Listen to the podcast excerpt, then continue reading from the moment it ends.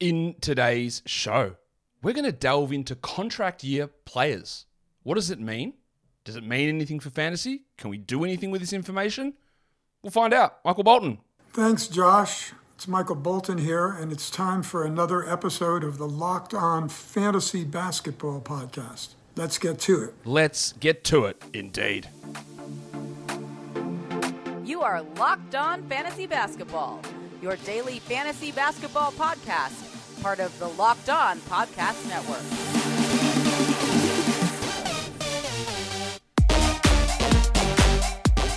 Hello and welcome to the Locked On Fantasy Basketball podcast brought to you by Basketball Monster. My name is Josh Lloyd and I am the lead fantasy analyst at basketballmonster.com and at Yahoo Sports Australia.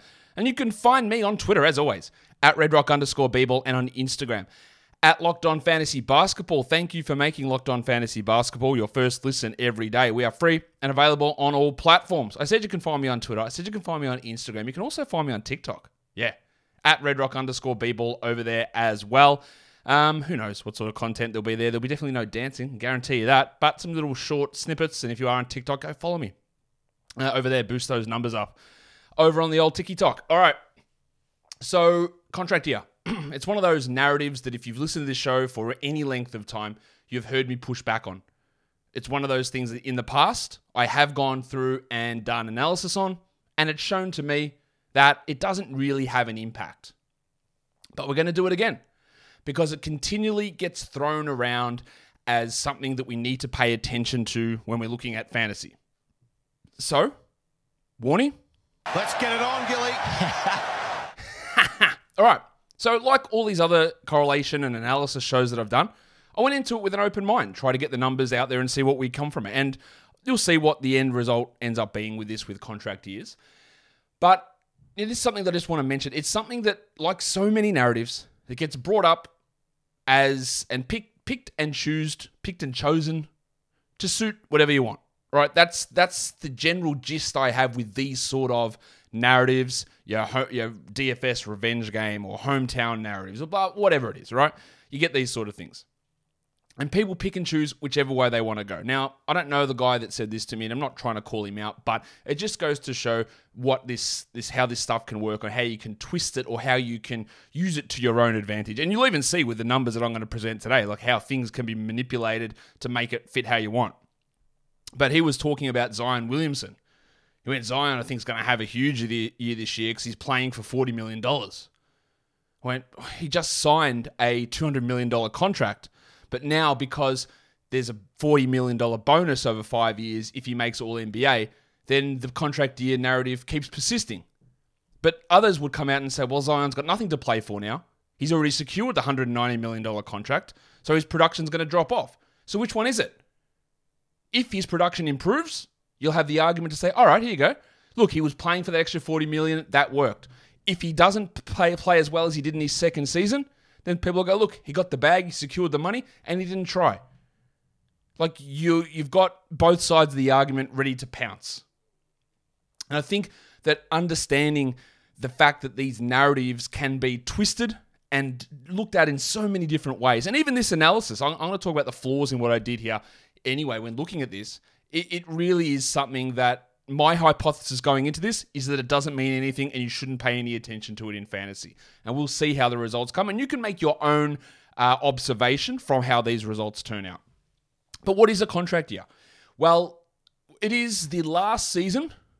In, in, in general parlance, it's the last season of a player's contract where they're becoming a free agent, and the theory is that they play harder so that they can get another contract or they can earn more money on their next contract. That is the theory.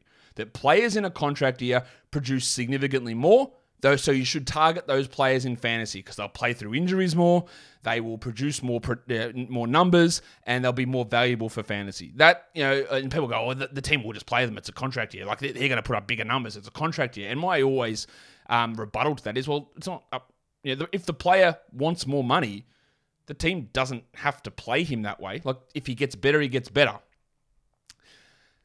I looked at it three main ways here. There are th- three real major contract year scenarios. It's players becoming unrestricted free agents or having player options.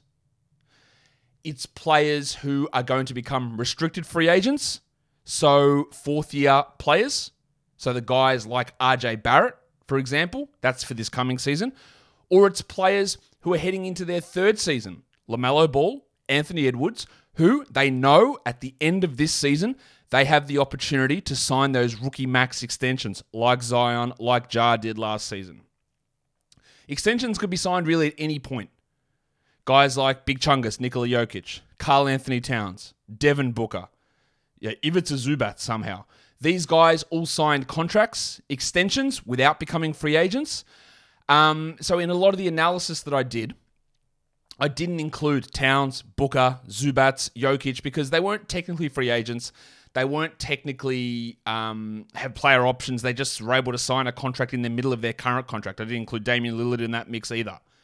Yeah, they were they were just signing contracts in the middle of that contract. Now, I guess you could make an argument that anybody who is extension eligible at any point is playing for that next contract, that next extension. But I don't really think I don't really think that that's um, I don't really think that's fair in terms of how we how we approach that. I, I, I don't think that's yeah, I don't think that's the right way to um, to go about that. Really, um, I think the, the three main things we're looking at is unrestricted free agents or, or player options, restricted free agents, and players getting that rookie max extension. So players after their third season, uh, or yeah, Ja, Zion, those sort of guys who get that after their third year. So they're the, they're the players that I looked at here. Now, there's going to be flaws in all this analysis, but I'm going to provide a few different things we look at because while I did include players like Ja, like Zion, that did get those rookie max extensions, those $190 million contracts, Keldon Johnson got a rookie extension as well. I didn't include the other side of that. All of the rookies going into their fourth season who didn't get an extension, who were theoretically playing for it, although they're not in contract years or they're not free agents now, they were playing for extension, but they haven't received one. RJ Barrett, DeAndre Hunter, Jaxson Hayes, Cam Reddish. Like, if I included all of those guys, I'm not sure that it would be too favorable. So, when, when looking at, at that, like that, that is a flaw in this analysis. I also didn't include someone like a Zion Williamson, who didn't play in 2021 but did play in 21 22. Other way around, sorry, who played in 2021 but didn't play in 21 22. Because if we to use the drop from him from his second season into his contract season, well, it was as it was as big a drop as possible. And I, I didn't include that in the mix, but I could have, because you could say that you know if he was so motivated by his contract year that he would have got out there and played and produced at this high level, and you know, really put up big numbers in order to secure this extension. But it didn't happen. He didn't play. And if I could have included that, it would have been more adding towards the narrative or my yeah, reaction to the negative where it, narrative where it doesn't matter. And that's again, that's where I start this analysis is looking at this and saying that it doesn't matter. I looked at it from a fantasy points perspective. It doesn't really matter if it was points or categories, but it's just easier to um, quantify using fantasy points from the 2020 2021 season versus the 2021 2022 season to look at fantasy point production there. Um, so that's that's basically what I did. I, I, looked at all of those players who received new contracts this last off season and remove the veteran extensions from that list. So left with unrestricted free agents, restricted free agents, and uh, rookie extensions. In general, so much production comes from players, or improvement comes from players going from first year to second year second to third, third to third to fourth. They are your biggest increases in production historically in the NBA.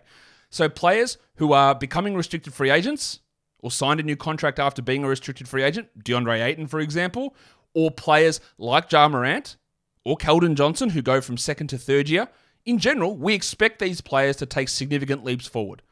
So when I do the analysis on, on these on these numbers, I'll show you the analysis including that, but I'll also show the analysis not including those players. Those players, you know, who aren't restricted free agents or aren't rookie extension eligible, what the impact of a contract year has on those guys. So I think or I hope I've set the ground rules of what I'm looking at. And ideally, we want to see does this matter for fantasy basketball? Does a player's contract status, does their pending unrestricted free agency or restricted free agency or anything like that matter for fantasy basketball? That's what we're going to get to. But before we get to that, I got to tell you about Built Bar because Built Bar matters. Built Bar is the best tasting protein bar ever, and they've got new ones. Built Bar Puffs. You're depriving yourself of one of life's greatest joys if you haven't tried it. And they've got a great new flavor cookie dough chunk puff, a light and chewy texture, real cookie dough chunks, and of course, covered in 100% real chocolate, like all of their bars. It's all the joys of eating cookie dough without the hassle of making it. And it's healthy for you because they're only got 160 calories, but they're jam packed with 15 grams of protein. Run to built.com, snag a box for yourself and the family, and it'll be the perfect treat. You can find a really good hiding spot and not share them with anyone. That's that's a bit selfish. Come on. I don't think we should be doing that. Built, we're nothing like promoting that.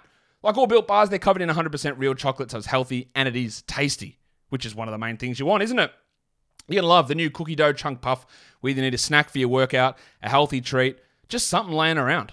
Built Bar is going to get that to you. So go to built.com, use the promo code LOCKED15 and get 15% off your order. The code is LOCKED15, L O C K E D 1 5. Go to built.com. Built Bar is built different. Okay. So I think I described what contract years are and how it works. And the narrative, the general narrative is players perform better in a contract year. So let's look at it. Let's look at what happened last season. If I look at every player who signed a new contract this offseason, every player, excluding the, ex- the veteran extensions, which includes Lillard, Jokic, Towns, Booker, um, Zubac, and there's maybe one or two others in there. Um, some lower, uh, they're, they're the guys. Including every player, basing it from 2020 2021 to 21 22. There was a 25.8% mean increase in fantasy points. That's a significant number, isn't it? That means that on what I looked at is how much, not how much each player improved in their, their actual points per game, but how much of a percentage improvement each player had. The average across the board was almost 26%. And you look at that and go, Josh, there you go. You, you're disproven. Your contract year um, fallacy is disproven. It's real. If people are on average increasing 26%, I'll take that bet every day. And I wish I had this sound drop. Maybe I need to get it. The old Lee Corso, not so fast, my friends. Because that is misleading. And it's why it's important to look at numbers and look at stats from plenty of different angles to understand. Because the median number, which is a number you can use in statistical analysis if you don't, if you don't know what it is, to try and reduce the impact of outliers, because it takes the middle the middle area rather than like the big big out. And we're going to talk about the big outliers in a second. The median increase was 3.5%. And if an average player scores 20 fantasy points or 25 fantasy points, 3% increase on that, it's not very much, is it? One fantasy point. If you're if you're scoring 20 fantasy points and you go to 21, it's a 5% increase. So a 3.5 is going from 20 to 20.7. It's nothing. It's so, so small. That's the median increase. And the difference there is so huge because there are significant outliers in this list. Anthony Simons had a 100% increase. He averaged 13 points and he went up to 26 fantasy points. And then context why? Well, Lillard was out all season and McCollum missed a bunch of time. So he had extra opportunity. Is it because he was playing for a new contract or because the two other guards ahead of him got injured? You can figure that one out for yourself. There was Stix, Jalen Smith. Stand by your man. He had an increase of 363%. He went from averaging four fantasy points to 20 fantasy points. Why? How did that happen? Was it because he was playing harder or because he got traded to a team that was tanking and gave him minutes? Went from one of the best teams in the league to one of the worst teams in the league.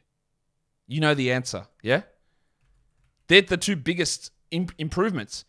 You got someone like Amir Coffey, who jumped up 207% in a contract year. He went from 5 points to 17 points. Was it maybe because Paul George played 30 games, Kawhi Leonard played zero games? Coffey did improve, but would he have gotten anywhere near that level of playing time and production without those guys? Or those guys there? I don't know. Gary Payton, well, he's an interesting one. He went from six points to 17 points. That one, is it contract year or is it just new environment? That's 180% increase. You could make an argument that, yeah, he, he definitely showed improvement, but it, was it because he was in a contract year? Because Gary Payton's been in a contract year every year for the last six years. He's been signing one year deals, minimum deals, camp deals. But if you're going to use him in your argument, like you're saying, well, only now it kicked in that he needed to make that make that impact. The other years when he was fighting for contracts, he didn't actually care. But this year he did. This year is what made a difference. And I find that absolute garbage right? It's again, it's you can cherry picking. it. Look, Gary Payton, man, contract here, big numbers. Yeah, what about the year before, or the year before, or the year before, or the year before, or the year before? And in fact, the year before, where none of that happened, right? So these all these all these things are interesting. They're big numbers, and even like someone like Theo Pinson, who had an eleven thousand, sorry, 1,100, 1100 percent increase. He went from 0.5 to six, and that overall average number is included in that analysis of a 26% increase. But again, when you remove the outliers and look at your median, it's not actually that that that big, is it? We're going to break down more of this in a second, but like if you just saw that number of 26% mean increase in fantasy points, you'd be like, I'm targeting all contract year players. But when you take out the outliers, the Jalen Smiths and Simons and Paytons and Pinsons and these guys, and you look at median numbers, it's not actually it's it's not actually that big of a deal. Like even at, the we'll talk about the guys who, who took big steps forward. At the, like at the top, Ja Morant played for that rookie extension allegedly. He jumped up 30% in his production. Big, big jump. Darius Garland played for that rookie extension. He jumped up 28%. But did he play for the rookie extension or was he just in his third year and got better at the game of basketball as basically all players have done for the history of time? Like these are guys that are boosting that number up. Ricky Rubio jumped up 21%. Was that a contract year thing or is it a situation thing? Andre Drummond was in a contract year. He dropped 29%. Was it a contract year thing? Was it an anti contract year thing? Was it a situation thing? I think the answer for a lot of these is either natural progression or it's situation. Let's go to some more of this info. I find it really interesting doing this analysis. And in the end, well, we'll see what my conclusion is. And you can tell me what your conclusion is as well. So we looked at all those players and I thought, okay, that, that's fine, but we get some outliers. We get some guys that don't really matter for you know 80% of fantasy leagues. So what I wanted to do is look at the top 200 players. The top 200 players. And there are two ways of looking at this. I can look at the top 200 players from 2020 2021. So as we were heading into drafts last season, if we had looked through the top 200 players from the previous year and then looked at who was in a contract year, who was in line for a new deal, how would we have gone targeting those players? And I can also look back at 2021 2022 and look at how last season finished in terms of the top 200 players, and then look at which of those guys were playing for the contract that took big steps forward. And interestingly, you'll find the results are wildly different. Same data set, same players, same production from the same two seasons, but when you take different samples, things change considerably. So let's look at the 2020 2021 top 200 players in fantasy and what happened. Well, if we were heading into draft season for last season, and we were looking at that list from the year before at the top 200 guys, which is a fair way to look at things, I think. You know, top 150 guys get drafted in most leagues. You've got 50 extra waiver wire guys. Let's look at the top five, uh, the top 200. If I include all of those players, excluding the veteran extensions, across all of those top 200 guys from the 2020 2021 top 200, they actually decreased almost 8% in fantasy points. Okay. If I take out the players who were playing or who got the rookie extensions, Garland, Morant, those sort of players, Keldon Johnson. These players from the top 200 from the previous season actually suffered an 11.6% decrease in fantasy production if I look at all the players who got rookie extensions plus the restricted free agents, so taking out third and fourth year players basically, this doesn't include someone like Jalen Brunson, who was one of the big gainers, but he didn't fall into my filter of restricted free agents or rookie extensions because he was a second round pick and became unrestricted. So I could have taken him out as well, who suffered that or, or got through that natural progression as a third year player. But if I take out rookie extensions and restricted free agents, there was a 14%, actually 13.8% decrease in fantasy points.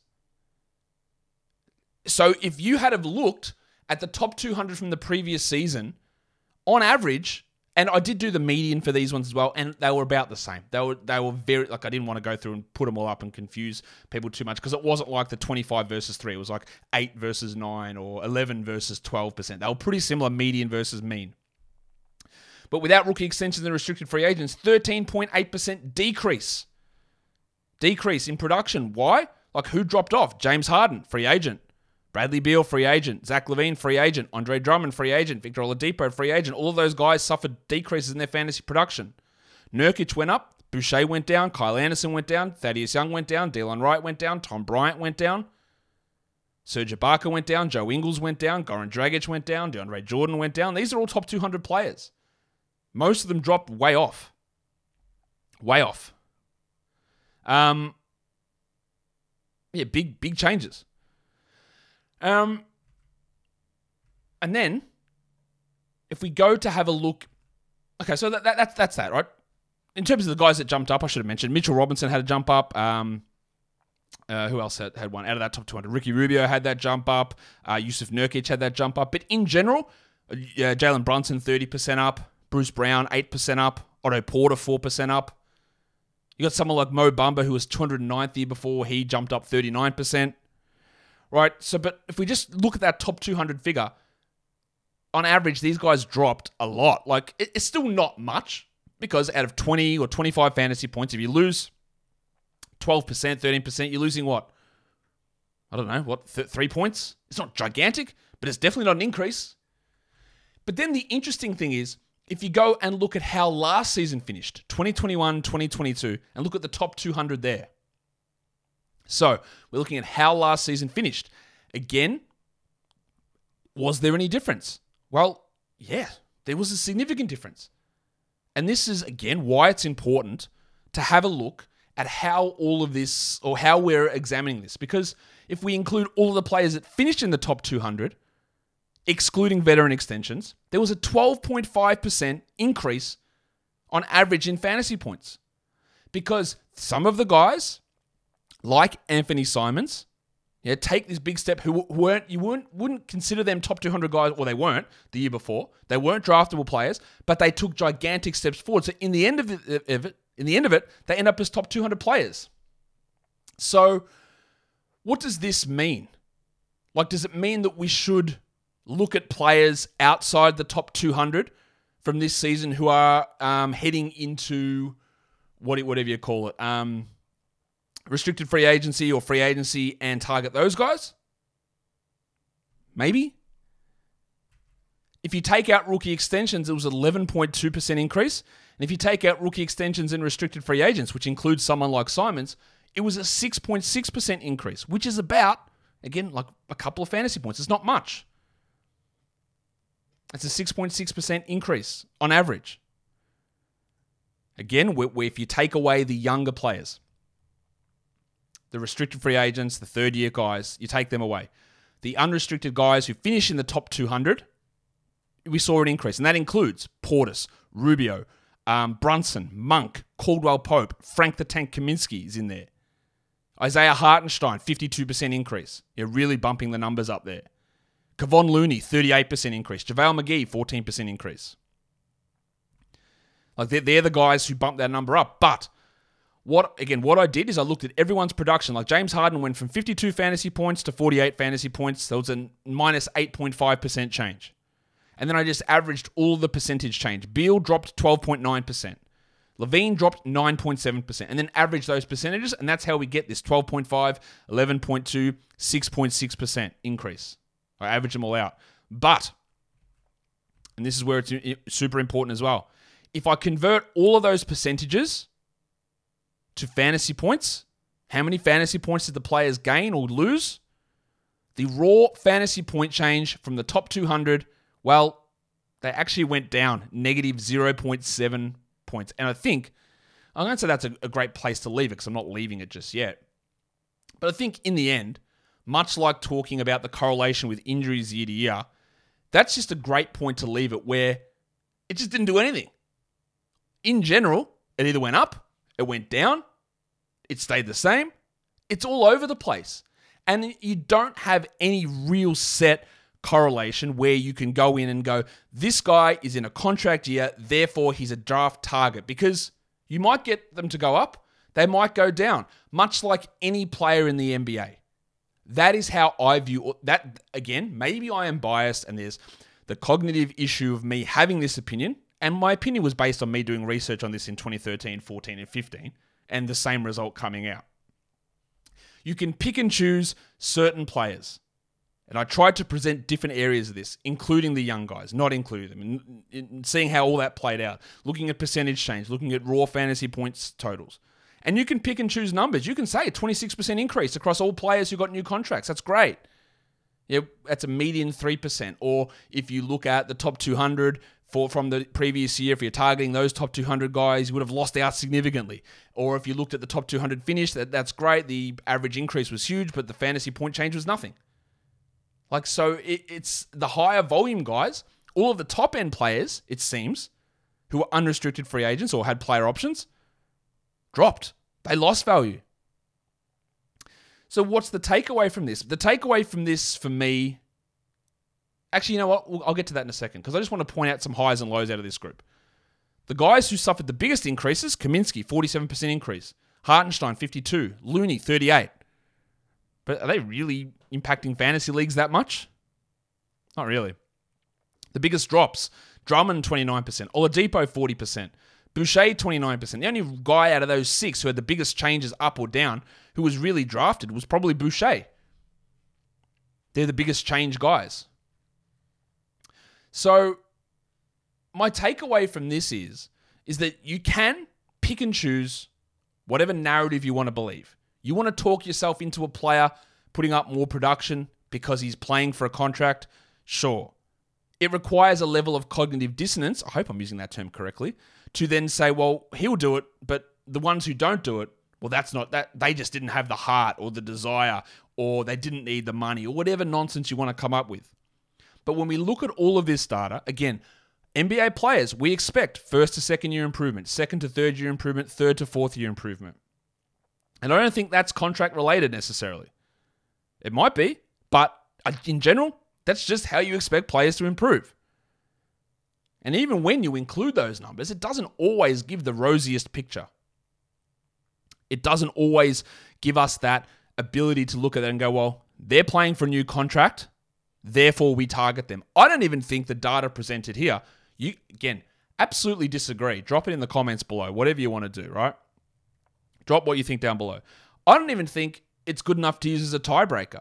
I just don't think it means anything, to be honest. As much as we love to it's either we put ourselves in that position go, well, if I was playing for this big contract, I'd play super hard, which you might say is a positive. I also think it's a negative. That means if you're not playing for a contract, you're not trying. And that's pretty insulting. I, I just don't think, I don't think it's, I just don't think it's the case. Hassan Whiteside was an unrestricted free agent coming up this season. He played okay, didn't even get a new contract yet. Like there are so many different options or so many different examples that you can cherry pick for either side of the argument that when there are so many different things and there is no actual straight correlation where it's easily identified, that I don't think you can rely upon it. I don't think you can use it as a tiebreaker. If anything, what I would look at here is that players going from year two to year three, going from year three to year four, that's where I give the tiebreaker. Not because of contract status, but because those guys just generally improve. But so much of fantasy, as we did when we did the statistical correlations, especially points leagues, minutes, usage, usage for points leagues, not for category leagues. If your player is looking to get an increase in minutes or looking to get an increase in use, usage based on team fit, then their value is going to rise. For example, Tre Jones, Devin Vassell in the Spurs this season. Dejounte Murray's gone. These guys are going to have bigger roles. And they're both going to be eligible for new contracts this next offseason. So when we if we do this analysis next year and they jump up and Tre Jones, let's say he averaged 10 fantasy points the year before and he averages 25, was that contract year or was it they traded Dejounte Murray? When Devin Vassell becomes a top 70 player, is that contract year or you know, is he playing for a rookie extension or is it because Derrick White and DeMar DeRozan and Dejounte Murray have all left over the last two years. Like, which one's more important there? context, not context, context, situation is way more important than fake motivation for extra money. These players play hard when, yeah, as a general rule, as a general they play hard for success, for their own, yes, for everything that comes in. But it's not just about, well, you had this great one season when you were going to be your own restricted free agent, therefore we'll give you everything. It does happen at times for sure, but there are plenty of examples of these players who are playing for contracts. Shout out Bradley Beal, Zach LaVine. Was LaVine's contract year related that he dropped off? Or was it knee injury related? Or is there just a million context things that are related to everything? That's how I tend to look at it. But I'm happy for you guys to take whatever information you want out of this data. Do your own research on it as well if you like and see how you can you manipulate numbers or, or, yeah, you shouldn't have included this, Josh. That's fine. It's really hard to get a full set of, um, you know, get it a perfect data set and perfect methodology. I think I did okay and I presented enough different angles with it, but let me know. Tweet it at me or drop it in the comments below. And of course, after you've listened to this, go check out Locked On NBA. 30 minutes every day on the NBA. Still waiting for more big news to go down. Hopefully, we get something happening in the next few days and I can really finalize the projections. Follow me on Twitter, Instagram, TikTok. Follow this podcast, Apple Podcasts, Google Podcasts, Stitcher, Spotify, and on the Odyssey app. Here on YouTube, you know what to do.